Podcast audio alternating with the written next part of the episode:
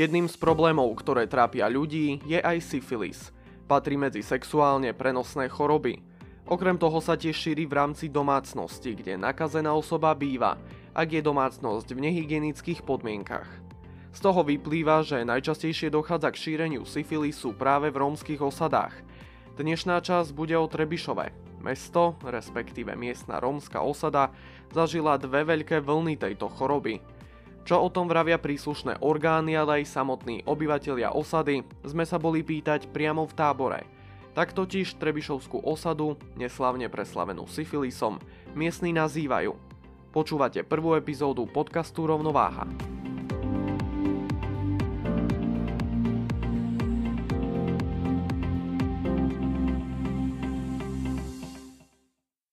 Chudobnosť e, v okrese Trebišov je najvyššia na Slovensku a ako významne vyššia ako kdekoľvek inde. Trebišov má viac ako 20 tisíc obyvateľov, zhruba 5 tisíc z nich tvorí miestnu osadu. Práve tá je považovaná za ohnisko choroby syfilis, vďaka šíreniu ktorej sa Trebišov dostal do povedomia ľudí s prezývkou mesto syfilisu.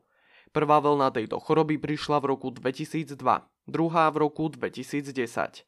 Veľká časť miestnej osady o tejto chorobe vraj nepočula. Syfilis. Ste počuli? Nie, neviem, nie. Nepočuli ste, hej? nie.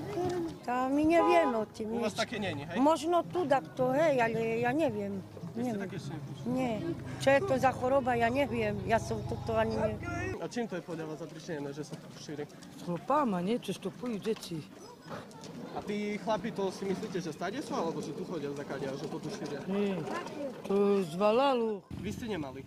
Nie, ja som, ma, mala som syfilis, ale mala som syfilis, ale bola som na krev, bola som furt chodila pani na krev a, A už nemáte, hej? A, už, a už nemám syfilis. Nie.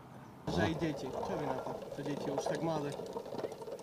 Tak je to z toho znáte, že treba, e, jakú hygienu majú, že sa neokúpia, neoblečia špinavé a tak ďalej. Že keď e, špí s chlapem, tak musíš vykúpať a tak ďalej. To z toho to pochádza. Aj úrady vedia o tom, že už maloleté deti dokážu stať hodiny na ulici a čakajú na klientov. Aj takýmto spôsobom si mnohé názročné deti zarábajú peniaze.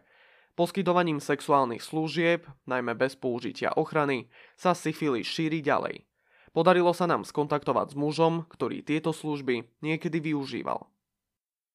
tak ako o Trebišove známe, že sa chlapi chodia Tam sú najmä tie mladé, okolo 13, 14 rokov, 12, tie veľa za to nepýtajú, chlapom sa páčia tie neskúsené. Treba vedieť, že ktoré to robia. To už sú známe tváre pre tých zaužívaných klientov, tie vedia vyhľadať hocikedy, inak viac stoja večer a v noci na svojich miestach. A tiež je tam taký boj ako v iných mestách, že každá má svoje miesto, každá má svojho klienta, alebo ako to je? Ehm, to zase nie. Oni vedia chodiť skôr v skupinkách. Mhm, a vy ste tiež klientom. Bol som. Dávnejšie. Už nie som pre istotu. Ale ja som nechodil za tými malými. A iba dievčatá chodia. Pochybujem. Vtedy, keď som chodil, ja tak vedeli aj nejakí tí chlapci mali stať. Takí dvaja určite, ja zase nie. Okrem predmetných skutkov bolo zistených ďalších 18 páchateľov vo veci trestného činu ohrozovania pohlavnou chorobou, z ktorých v štyroch prípadoch bolo trestné stíhanie neprípustné pre nedostatok veku páchateľa a v 14 prípadoch bolo trestné stíhanie neprípustné z dôvodu, že poškodený nedal súhlas na trestné stíhanie. Trestné stíhanie predmetného trestného činu je podmienené súhlasom poškodeného. Slová policajnej hovorkyne Košického kraja Jany Mesarovej potvrdzujú, že štyria páchatelia, ktorí sa dopustili trestného činu ohrozovania pohlavnou chorobou, nedovršili ani 14 rokov, čo je podľa platnej slovenskej legislatívy minimálny vek na trestnoprávnu zodpovednosť. Aj hovorkyňa mesta Martina Mištaničová uviedla, že mesto o probléme vie a snaží sa mu zabrániť. Mesto Trebišov zaviedlo aj ďalšie opatrenia prostredníctvom mestskej policie, ako mapovanie a pravidelné kontroly lokality, kde dochádza k najčastejšiemu poskytovaniu platených sexuálnych služieb a taktiež monitorovanie rizikového správania osôb v rómskej osade i mimo nej.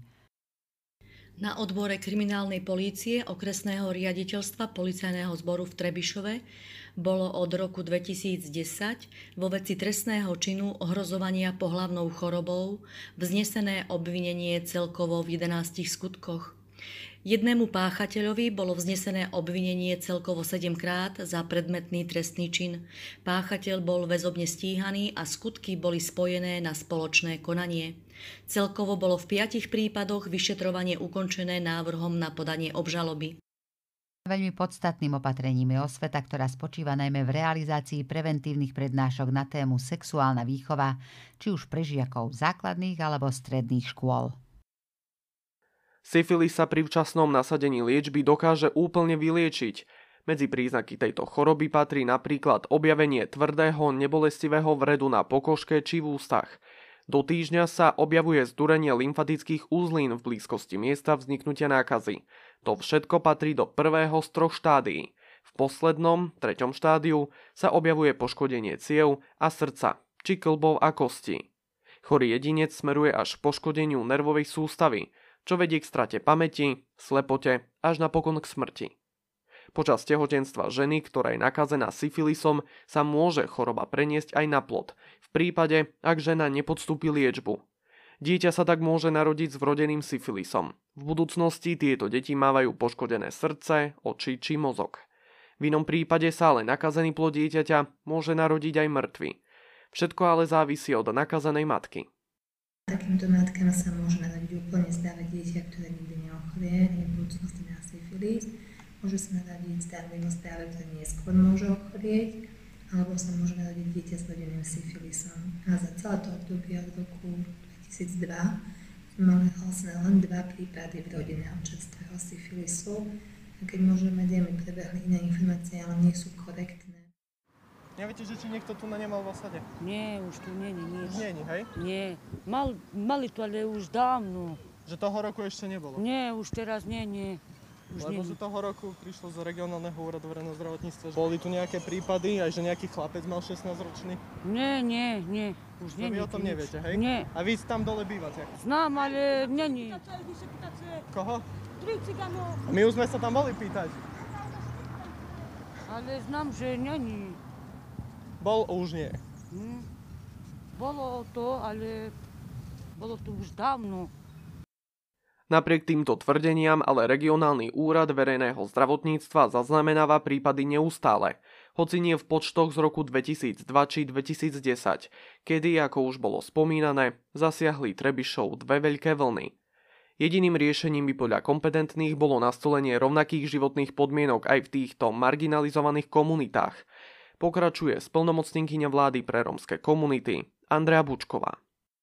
Úrad sa v tejto téme eh, z hľadiska vytvárania rovných podmienok eh, systematicky venuje vlastne, dá sa povedať, že od svojho eh, vzniku. Preto sa automaticky môžeme vlastne baviť o tom, že sú potrebné finančné prostriedky. Ako je vlastne verejne známe, Slovenská republika má k dispozícii aj v tomto programovom období finančné prostriedky na to, aby obce sa mohli uchádzať o podporu získaním finančných prostriedkov preto, aby sa táto situácia zlepšila nielen vo vzťahu k samotným obyvateľom, ktorí žijú v týchto rómskych osídleniach, ale aj zároveň tým pádom pomohla celému tomu územiu tej obce, kde tie rómske osídlenia sa nachádzajú. Sú to rôzne finančné intervencie, ktoré riešia aj podporu ľudských zdrojov, to znamená práve uh, sú to vlastne tie tzv. meké projekty, národné projekty, uh, ktoré vlastne umožňujú obciam financovať si svoje pomáhajúce profesie, uh, ale sú to zároveň aj intervencie, ktoré o ktoré sa môžu uchádzať samozprávy tým, že žiadajú napríklad prostredníctvom žiadosti o nenavratný finančný príspevok, o vybudovanie prístupu alebo zavedenie prístupu k pitnej vode, ku kanalizácii, k cestám a chodníkom, ale rovnako aj k vysporiadavaniu napríklad pozemkov pod rómskymi obydliami alebo zlepšeniu foriem bývania tým, že sa rozhodnú investovať do toho, že budú um, realizované, bude realizované na ich území tzv. prestupné bývanie. Takže v tomto zámere chceme pokračovať. Úrad je aktérom jedným z aktérov, ktorý pripravuje nové formy podpory v rámci nového programového obdobia. Spolupracujeme so všetkými rezortmi od Ministerstva práce cez Ministerstvo investícií regionálneho rozvoja a informatizácií.